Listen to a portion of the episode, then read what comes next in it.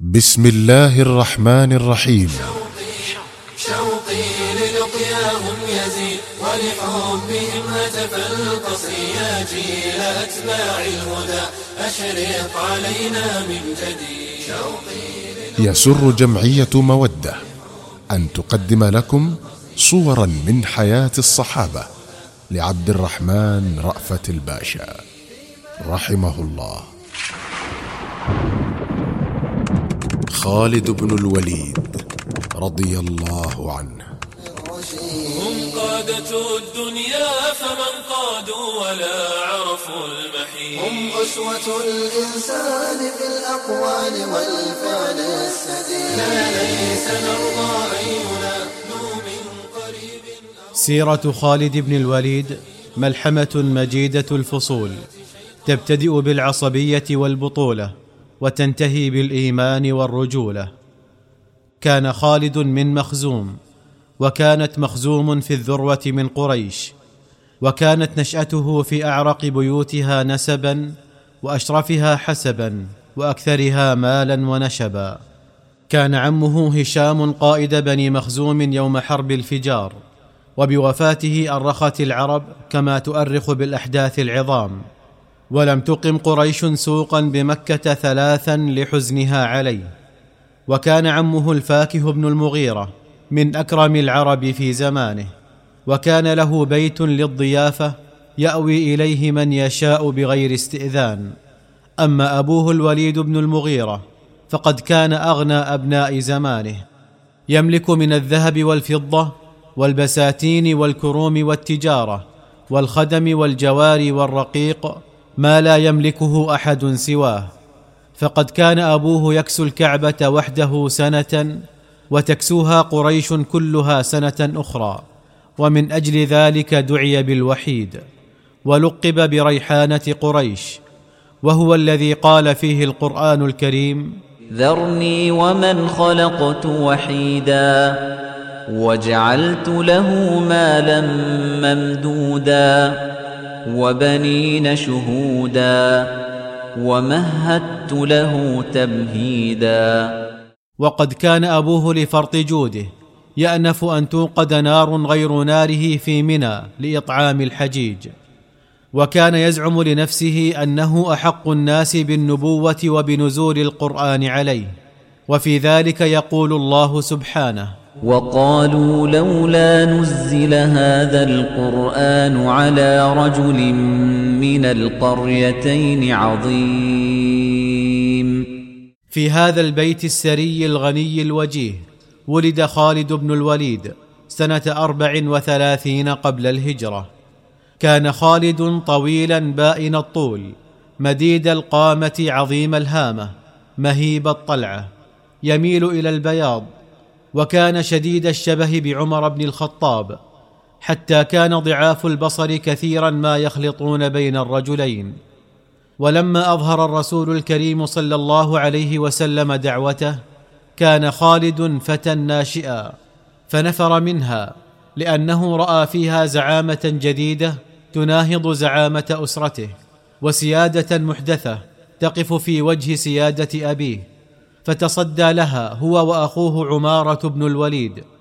أما عمارة فقد خاض بدرا مع المشركين ووقع في أسر المسلمين. وقد طال الكلام في أمر فدائه لفرط غناه وشدة عداوة أهله للإسلام فطلب آسره أربعة آلاف درهم. وأوصى النبي صلوات الله وسلامه عليه ألا يقبلوا له فدية غير درع أبيه الفضفاضة وسيفه وبيضته والبيضة هي الخوذة المصنوعة من الحديد. وطالت المساومة والرجل باق على دينه في أسر المسلمين. فلما تم فداؤه وذهب إلى أهله أعلن إسلامه بينهم على الرغم منهم وهم كارهون. وعجب المشركون من فعله وسألوه هلا أسلمت قبل أن تفتدى؟ فقال كرهت أن يقال إني جزعت من الإسار. وأما خالد فظل على ما هو عليه. وفي أحد عقدت قريش له لواء الميمنة فتولى بنفسه الهجمة التي رجحت كفة المشركين على المسلمين. فقد كر بالخيل على جيش المسلمين فاختلت صفوفهم واختلط بعضهم ببعض حتى ما عادوا يفرقون بين شيعتهم وعدوهم. فاستطار أبو سفيان فرحا وقال هذا يوم بيوم بدر والحرب سجال. وفي يوم الخندق اقتسم المشركون كتائبهم وخصوا كل كتيبة بجماعة من المسلمين تدهمها عند الصباح. وكان خالد بن الوليد هو الموكل برسول الله صلوات الله وسلامه عليه. وكاد يظفر خالد بالرسول الكريم صلى الله عليه وسلم لولا يقظة حرس النبي صلى الله عليه وسلم وقائدهم أسيد بن الحضير رضي الله عنه. وفي سنة الحديبية خرج الرسول صلوات الله وسلامه عليه إلى مكة معتمرا في نحو ألف وخمسمائة من المسلمين لا يحملون سلاحا غير السيوف في أغمادها. فأوجس المشركون خيفة من ذلك وندبوا خالدا للقاء الرسول صلى الله عليه وسلم في مئتي فارس واستطلاع أمره. فدنا خالد حتى نظر إلى الرسول صلى الله عليه وسلم ثم حانت صلاة الظهر. فصلى رسول الله صلى الله عليه وسلم بأصحابه صلاة الخوف. وهم خالد أن يغير على الرسول صلوات الله وسلامه عليه. فصدته سكينة المسلمين ورهبة الصلاة ونخوة الفارس التي تأبى الغدر. وسرى في روعه أن لمحمد سرا وأن الرجل ممنوع. وكانت هذه أول عاطفة عطفته نحو الإسلام. ثم جاءته رسالة من أخيه الوليد الذي أسلم بعد بدر يحمل له فيها كلاما من الرسول الكريم صلى الله عليه وسلم. فكانت سببا في أن يخرجه الله من الظلمات إلى النور. ولنترك لخالد نفسه أن يقص علينا قصة إسلامه. قال لما أراد الله بي من الخير ما أراد قذف في قلبي حب الإسلام وحضرني رشدي وقلت شهدت هذه المواطن كلها على محمد وكنت كلما صرفت من موطن أجدني على غير شيء وأجد أن محمدا سيظهر ثم أردف يقول وبينما أنا كذلك كتب إلي أخي كتابا فإذا فيه بسم الله الرحمن الرحيم. أما بعد فإني لم أر أعجب من ذهاب رأيك عن الإسلام وعقلك عقلك ومثل الإسلام لا يجهله أحد. وقد سألني رسول الله صلى الله عليه وسلم عنك فقال أين خالد؟ فقلت يأتي الله به. فقال ما مثل خالد يجهل الإسلام؟ ولو كان جعل نكايته مع المسلمين على المشركين لكان خيرا له ولقدمناه على غيره. فاستدرك يا أخي ما فاتك منه فقد فاتتك مواطن صالحة. ثم أتبع خالد يقول فلما جاءني كتابه نشطت للخروج إلى المدينة.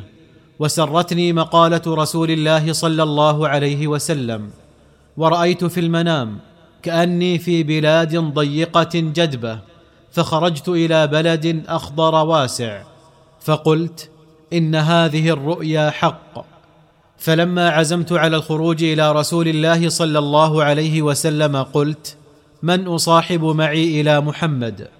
فلقيت صفوان بن أمية فقلت أما ترى يا أبا وهب ما نحن فيه؟ لقد ظهر محمد على العرب والعجم فلو قدمنا عليه فاتبعناه فإن شرف محمد شرف لنا.